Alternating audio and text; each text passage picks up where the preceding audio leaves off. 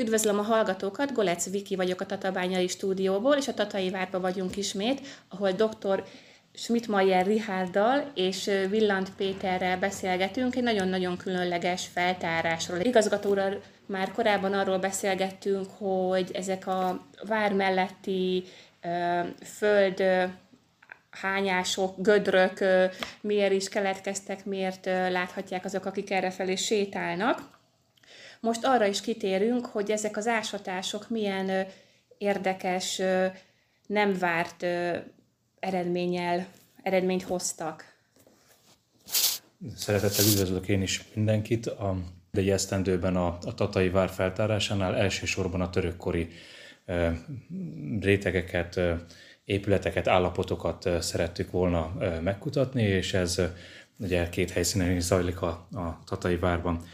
Az egyik gócpontja minden erősségnek, a, ahol védekezni kell, az a, az a kapu része, ahol, ahol lehet föltartani az ellenséget, és erre a tüzérségi eszközök korában különböző bástyákat építenek ki, ágyútermeket, amivel erősíteni lehet azt, hogy az ellenfél minél nehezebben közelítse meg az adott erődöt. A feltárás során, ugye, ahogy a szabvány szokta tartani, szépen föntről lefele haladunk rétegbontással, és ennek köszönhetően próbáltunk olyan területen is dolgozni, ahol már korábban használták azt a, azokat a rétegeket, amiket a törökkorban kellett volna, hogy használjanak. Ezt magyarán mondva a Tatai várnak a története nem ér véget a, a 17. századdal a török kivonulásával, hanem még a 18. században, a 19. században is alakítanak át rajta. A, a tüzérségi eszközök logikájához nem illeszkedett az, amit, amit találtunk, ugye egy betonréteg áttörésével került elő a reményeink szerint egy törökkori járószintnek kellett volna megjelennie, ehhez képest pedig egy, egy, hát egy boltozatos helyiségre bukkantunk, aminek a, a föltárása, a megközelítése meghaladta a mi képességeinket, és ezért kértünk segítséget ahhoz, hogy egyáltalán lássuk, hogy milyen nagyságú területre akadtunk ezzel a nagyon sajátos módszerrel, és hogy ebből aztán tudjunk következtetéseket levonni, hogy vajon mit célt szolgáltak, és melyik korszakhoz kapcsolódik, de az elhelyezkedéséből egyértelmű vált, hogy ez a, a, a vár erődjellegének fölhagyása utáni időszakhoz, tehát a 18-19. századhoz kötődik.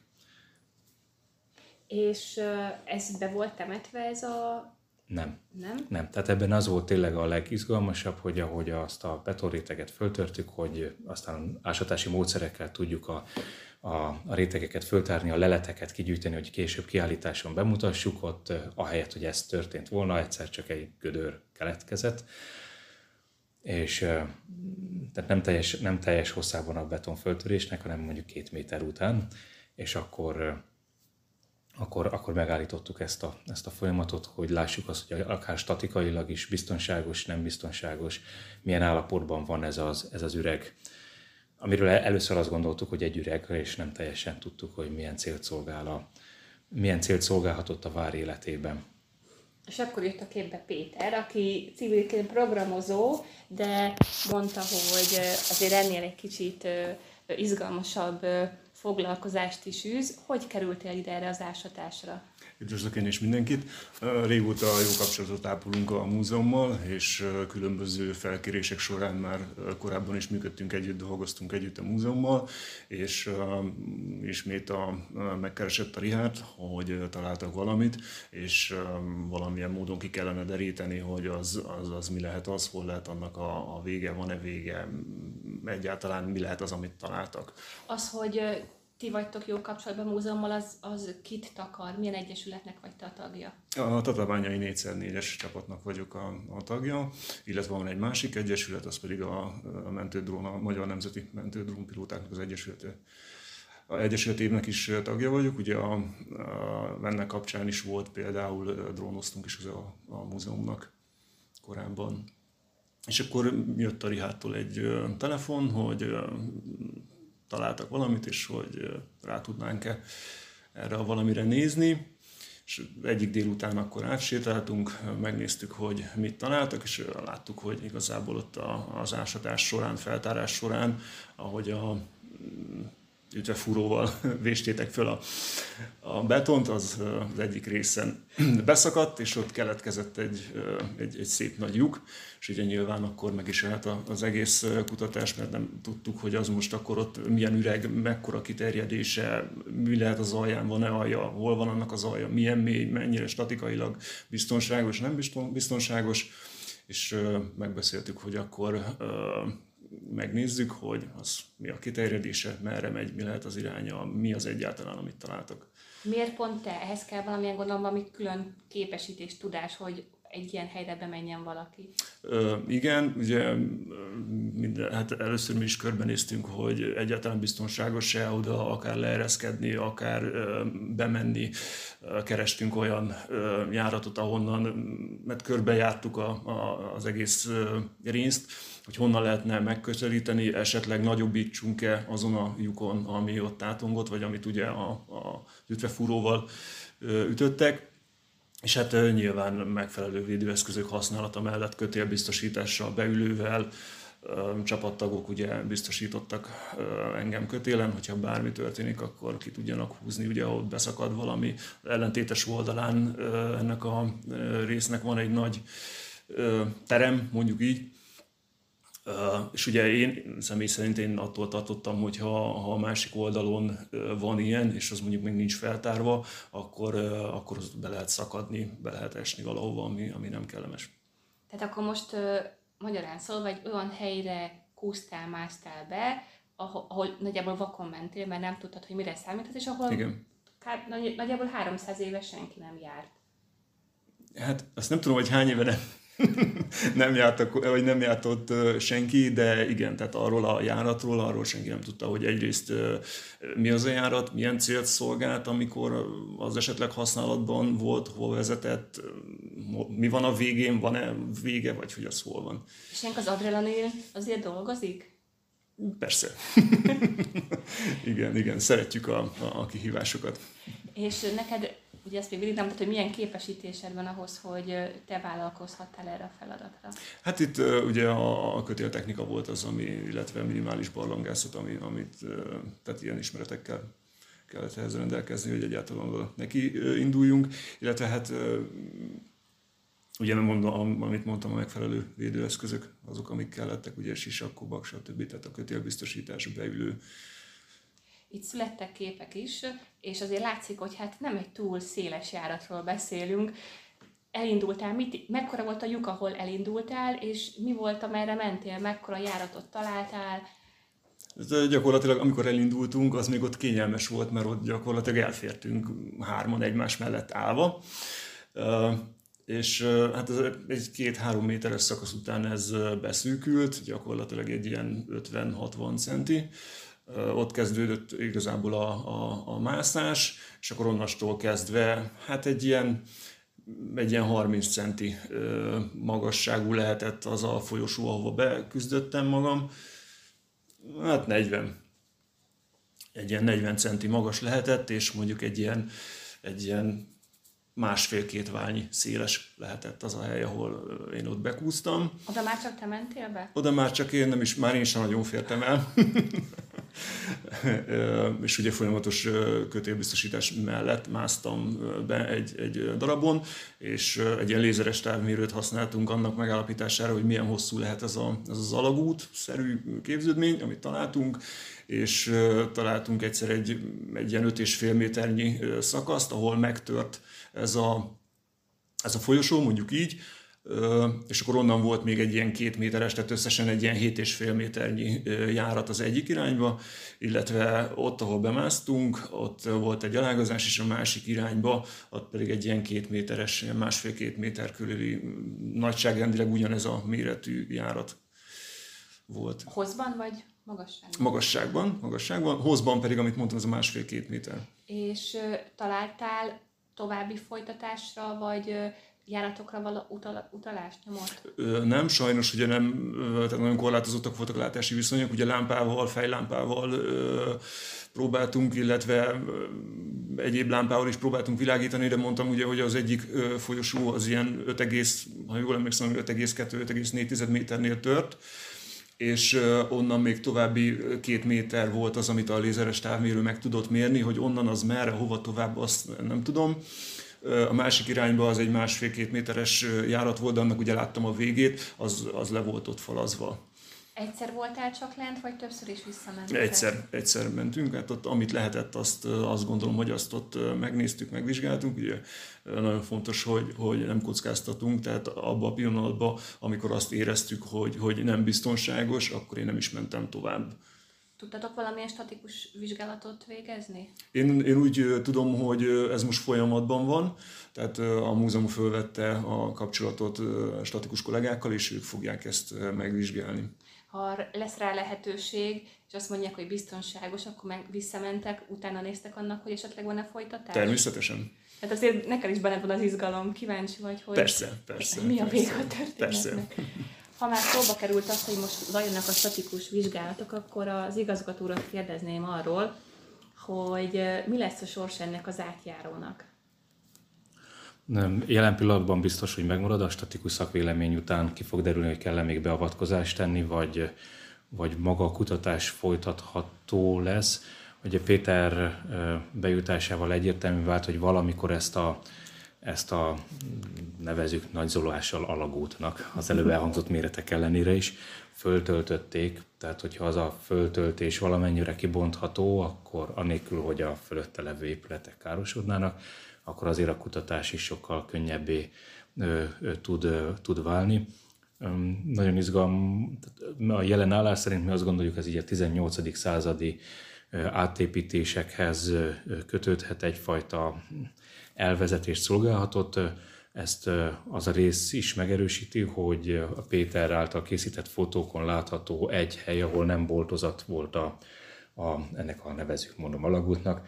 A tetején nem egy vörös kővel lefedett rész, ami nyilván a, ez a tisztító vagy, vagy valamilyen nyílásnak a, a teteje volt, de ezt föntről jelenleg nem lehet megközelíteni, tehát ezt mi most csak alulról látjuk, hogy korábban volt arra, arra készség, hogy ezt a karban tartsák ezt a, ezt a nyílást.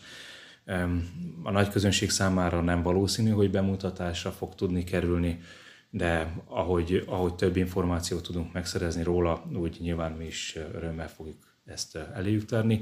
Azt érdemes még tudni, hogy jelen pillanatban van egy kísérleti fázis is, ahol egy ilyen nevezzük 3D szkennernek, lidarral megpróbáljuk fölvenni a jelenlegi állapotát az egész alagútnak, de nagyon sok kreativitást igényel ahhoz, hogy ez, a, ez az egyébként nagyon drága eszköz bejusson, és vissza is jusson az elindítási ponthoz, mert mert, mert ahogy a Péter is említett, egy nagyon szűk részben, és egy, egy, egy feltöltött ajzattal állunk, rendelke, tehát állunk szemben, amit tehát kettős problémát kell ezzel majd leküzdeni. Ahogy erről lesz eredményünk, örömmel fogjuk tájékoztatni a hallgatókat róla.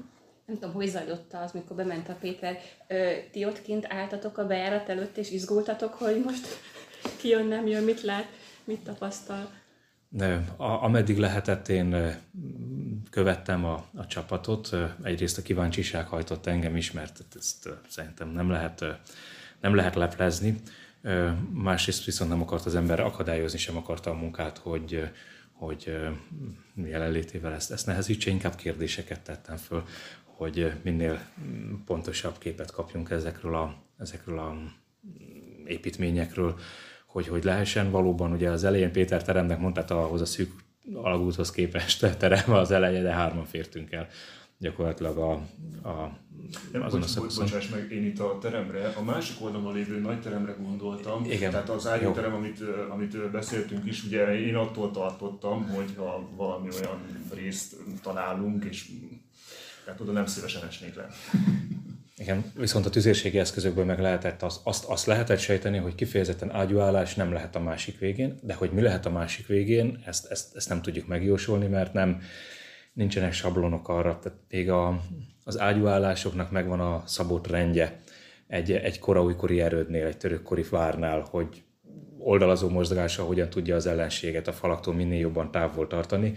Addig itt pont, a, pont egy olyan szakasz irányába vezetett ez, a, ez az alagút, ahol erre nincs szükség, mert nem tud oldalazó mozgást végezni, ha ott van egy, ha lenne ott egy, egy, egy tér, és ez, ez és illetve az, hogy a, a törökkori réteg áttörésével készült el ez, a, ez az alagút, ami nem menekül, nagyon nagy valószínűséggel magasságából kiindulva nem egy menekülési útvonal volt a, a, a, a várból, ezt mondom nagyon nagy valószínűséggel, ezt még nem tudjuk így egyértelműen kijelenteni, akkor, akkor más kell keresnünk, és ismeretlennel állunk szemben, ott pedig érdemes tényleg mindenre fölkészülni, hogy nehogy, nehogy baj legyen. A kíváncsiság az hajtja előre az embert és ezen a területen is. És akkor ágyúterem lehetett? Nem, tehát ágyúterem biztos nincsen a végén, de hogy mi lehetett, azt nem tudjuk, és ezért is érdemes megnézni, hogy le lett zárva ennek az alagútnak a vége, amit a Péter mondott, tehát nagyjából 7,5 méter. méter hosszig láttunk most be, de fejlámpa mellett, ugye boltozatból sem mindent, amiből lehet további következtetéseket levonni, és azért is szeretnénk addig, amíg a statikus szakvélemény nem készül el, hogy egy ilyen 3D-s fölméréssel egyrészt azon keresztül meg tudjuk mutatni az érdeklődőknek is, másrészt mi is sokkal több következtetést tudunk majd levonni abból, hogy milyen anyagból építették ki például azokat a boltozatokat, amiket csak Péter látott, illetve a fejlámpa melletti fényképek segítségével látunk mi is homályosan. Ugye korábbi podcastban említettük a párhuzamot, hogy a mostani régészeti feltárások nem annyira izgalmasak, mint az Indiana Jones filmekben tapasztalhatjuk. Most azért egy kicsit megcáfolhatjuk, mert valljuk be, hogy olyan helyre bukkantatok már az első pár hónapban, ami, ami azért egy kuriózum. Nem hiszem, hogy sok ilyen találtak eddig az országban. Valószínűleg ilyet, de, de be kell nyugtatni a nézőket, a nézőket, a hallgatókat, hogy, hogy kígyókkal és angolnákkal nem futottunk egyelőre össze. De skorpiók még jöhetnek. Csak nem. Tehát az, hogy, hogy pár hónapja kezdődött az ásatás, és ugye beszéltük, ez az első év, és még csak igazából a felszínt kapargatjátok, hogy menjetek majd tovább, hogy ahhoz képest egy ekkora meglepetés. meglepetés ért titeket szó szerint, és egy rejtéllyel álltok szemben, ez számotokra milyen érzés kell, hogy dolgoz, mennyire nyom előre titeket, hogy Először egy óriási bosszankodás volt, ezt azért meg kell mondani, mert mi a törökkori szintet kerestük, és az nagyon fontos lenne, hogy meglegyen abban, a, abban az épületben is a törökkori szint. Ahhoz képest lehetne nagyon sok mindent megállapítani, és aztán utána elkezdett erősödni a kíváncsiság, hogy ha bár törökkori szintük nincsen itt, akkor vajon mi, mi van, mi vezette az, az elődeinket ahhoz, hogy ezt, ezt megépítsék, és miben segíthette az ő működésüket és milyen jó történet fog majd hozzá előkerülni adott esetben, akár levéltárból, akár, akár más helyről is. Hát nyilván most már a kíváncsiság az első, hogy ha, ha már a, a kutatásunk tárgyát, célját, a törökkori szintet nem értük el, de találtunk helyette egy másik, másik jelenséget, ami azért külső szemlélőnek sokkal izgalmasabb, mint egy, mint egy régészeti réteg, az, azt is helyére kell tennünk, és egyben kell tudnunk majd kezelni, illetve végig kell gondolni, hogy lesz-e olyan szakasza, ami később bemutatható lesz, akár csak egy darabon is. Tehát egy, egy, egy ilyen nagyobb föltárás, föltárási periódus elején ez, ez még természetes, hogy, hogy sok-sok gondolkodás eh, fog megjelenni, hogy az új eredményeket hogyan lehet a legjobban bemutatni az érdeklődőknek, és, és hogyan tudjuk ezzel is a Tatai Vár várra, várhoz kötődő ismereteinket jobban átvinni a lakossághoz is, hiszen most elsősorban a középkori Mátyás vár áll a, a, a szívünk közepén, de egy, egy törökkori erőd veszi körül ezt a, ezt a palotát, aminek a negyede maradt meg, és erről a törökkori részről is minél többet tudjunk meg. Ez volt a célunk. Emlékszem, amikor fölhívtál telefonon, és nem mondtad, hogy miről van szó. Csak annyit kérte Rihárd, hogy át tudnék-e valamikor szaladni, mert hogy kellene beszélnünk. És uh, megbeszéltük az időpontot, hogy mikor szaladok át, és hát ez tényleg ilyen szaladóban kell elképzelni, munkavédelmi szandálba érkeztem meg, és gyorsan átkísért a törökkori átjáróhoz, és akkor láttuk ezt a lyukat, ami ott átongott a, a beton ajzaton, és akkor kezdtünk el arról beszélni, hogy mi lehet a a másik végén ennek a, a betonjuknak, és utána kezdtünk el gondolkodni azon, hogy vajon hogyan lehet ezt, ezt megnézni, honnan lehetne ezt megközelíteni, hol lehet, lehet ennek valahol valamilyen ki, kiárata, és akkor mentünk fel a másik oldalról megnézni.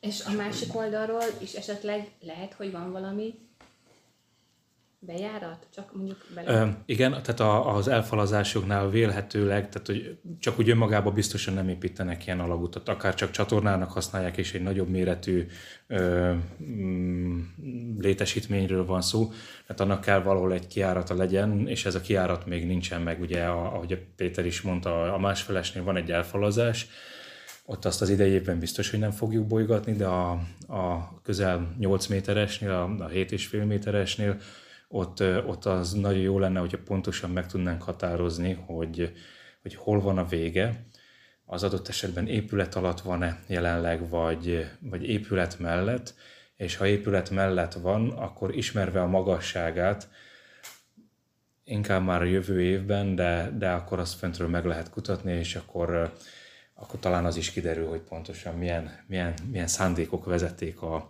a, a tervezőt akkor, amikor, amikor ezt megalkotta ott a, a várba, hogy aztán tökre tegye közbe a, a számukra izgalmas törökkori rétegeket.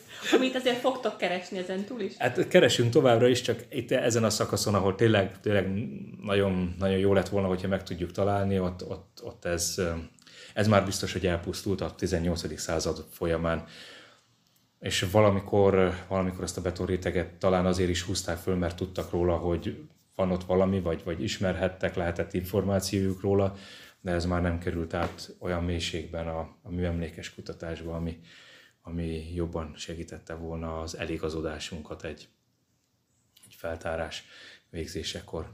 És akkor most térjünk ki arra, hogy ez a kutatás nem csak arról szól, hogy valaki lemegy, és akkor megnézi, hogy mekkora területről van szó, hanem ugye háttérkutatáshoz is van, rá is van szükség, akár levéltárba, akár régi iratokba, hogy, hogy nyomát találjátok annak, hogy ez mi lehet? Igen, igen. Ber Mihály az ásatás vezetője, ő a ő, ő vele a múzeum adatárában, illetve ő maga az országos műemlékes dokumentáció között végignézte azokat az anyagokat, amik a Tatai várral foglalkoznak, hát az is sajnos nem egy olyan számos nagyságrendű dokumentációról van szó, és ezeknek az ismeretében jelöltük ki azokat a helyeket, ahol, ahol részben, ahol már volt valamilyen fokú kutatás, hogy ahhoz tudjuk igazítani a mi kutatásunkat, hiszen a Föld alatt sokkal több minden található még a 65-72 között végzett régészeti ásatásokból is, mint ami bemutatásra került. Részben pedig kifejezetten a török malónál egy olyan területet szerettünk volna föltárni, ahol még nem volt régészeti kutatás, és ma már ugye modernebb eszközökkel. És ebbe az egész képbe jelent meg hirtelen ez a létesítmény, ami, aminek nem kellett volna ott lennie. De mégis ott van, és hát ezt, ezt, ezt fogjuk szépen igazítani. Hát mi nagyon kíváncsiak vagyunk a részletekre, és szerintem, hogyha valami kiderül erről a rejtélyes létesítményről, folyosóról, alagútról nevezzük, ahogy éppen majd adódik, akkor mindenképpen szerintem térjünk vissza erre, és akkor meséljük el a hallgatóknak, hogy milyen érdekességekre bukkantatok.